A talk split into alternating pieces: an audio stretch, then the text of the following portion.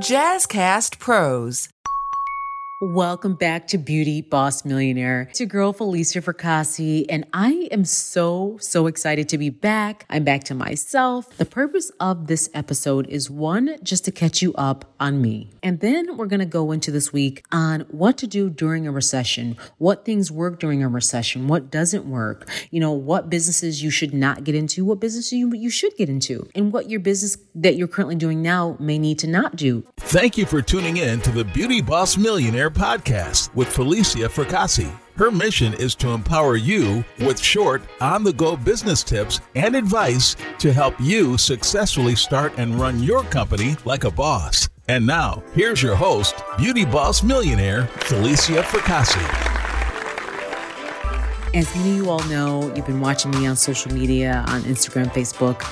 I just gave birth to the most beautiful baby girl. She is five months now, and I basically took off just to spend time with her to have a, you know, peaceful birth. And I wanted to just really catch everyone up on, you know, me and what's been going on. And most importantly, I want to go into the big R word that a lot of people are talking about, which is the recession and what to do. A lot of people are freaking out. And then we're already seeing some of the effects. We're already in a recession, as we know.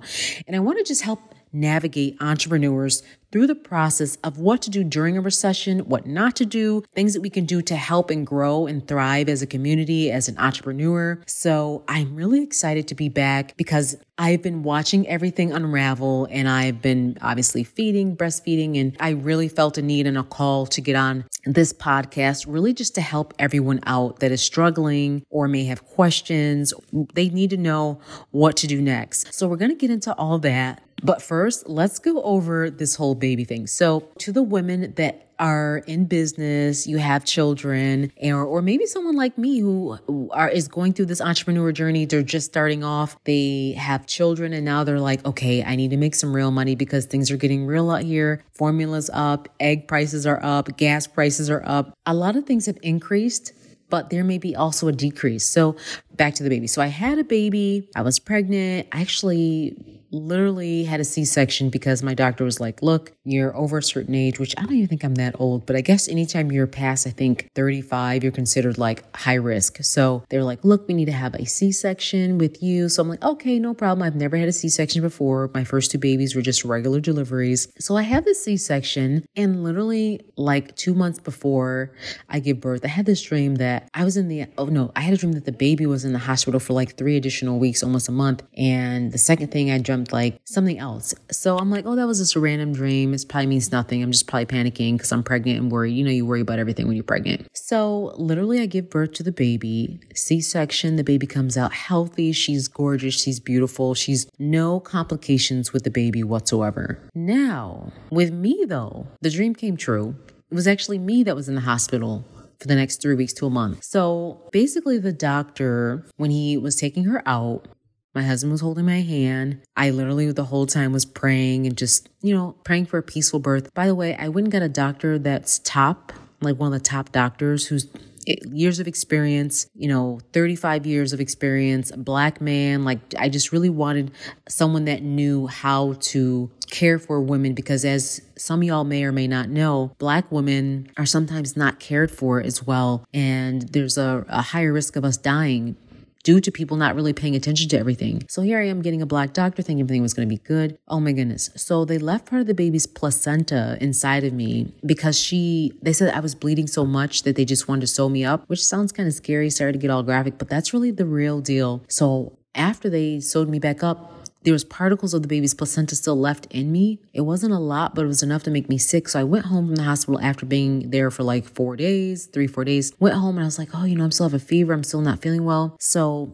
my husband takes me back to the hospital. They say, Oh, well, you do have a fever. We're going to give you some antibiotics. You should go right away. And that's it. Okay. I take the antibiotics. I go home. Same thing. I get a fever, 104, 105. I'm getting really nervous at this point. I go back to the hospital and that's when they keep me. They're like, Something's going on. You definitely have either an infection or something's not right. So my doctor runs up to the hospital. He flies up there in his car. He's really sweet about it. He's like, Look, we're going to figure out what's going on. We're going to run x rays. Long story short, this went on for four, three to four weeks. I'm in the hospital hospital every day. I have fevers because the policy is in the hospital that if you have a fever, you're spiking a fever, they can't let you go you have to have 24 hours of no fever. Every single day for three weeks, I had a fever. I didn't tell anyone. I was just, I'm actually, I don't want to say I didn't tell anyone. I didn't broadcast it on Facebook. I'm not like that type of person that like, pray for me. I'm, I'm really not like that. I'm like, okay, I have my friends around me, my family, my husband is around me. And I just knew God was going to see me through it. So I just prayed. And sure enough, after three and a half weeks, they let me out. After trying 10 antibiotics, they literally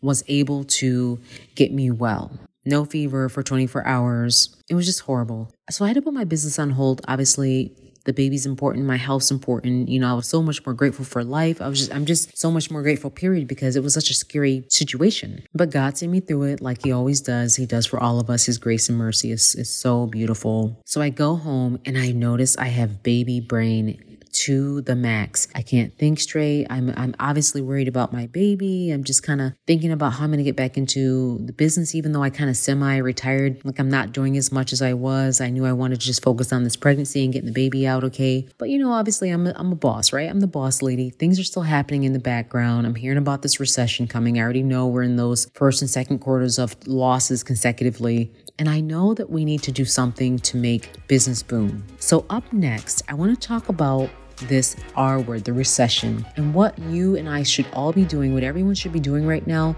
that has a small business or that is in a business to make sure that we don't go under because a lot of businesses go under during the recession. Stay tuned to Beauty Boss Millionaire.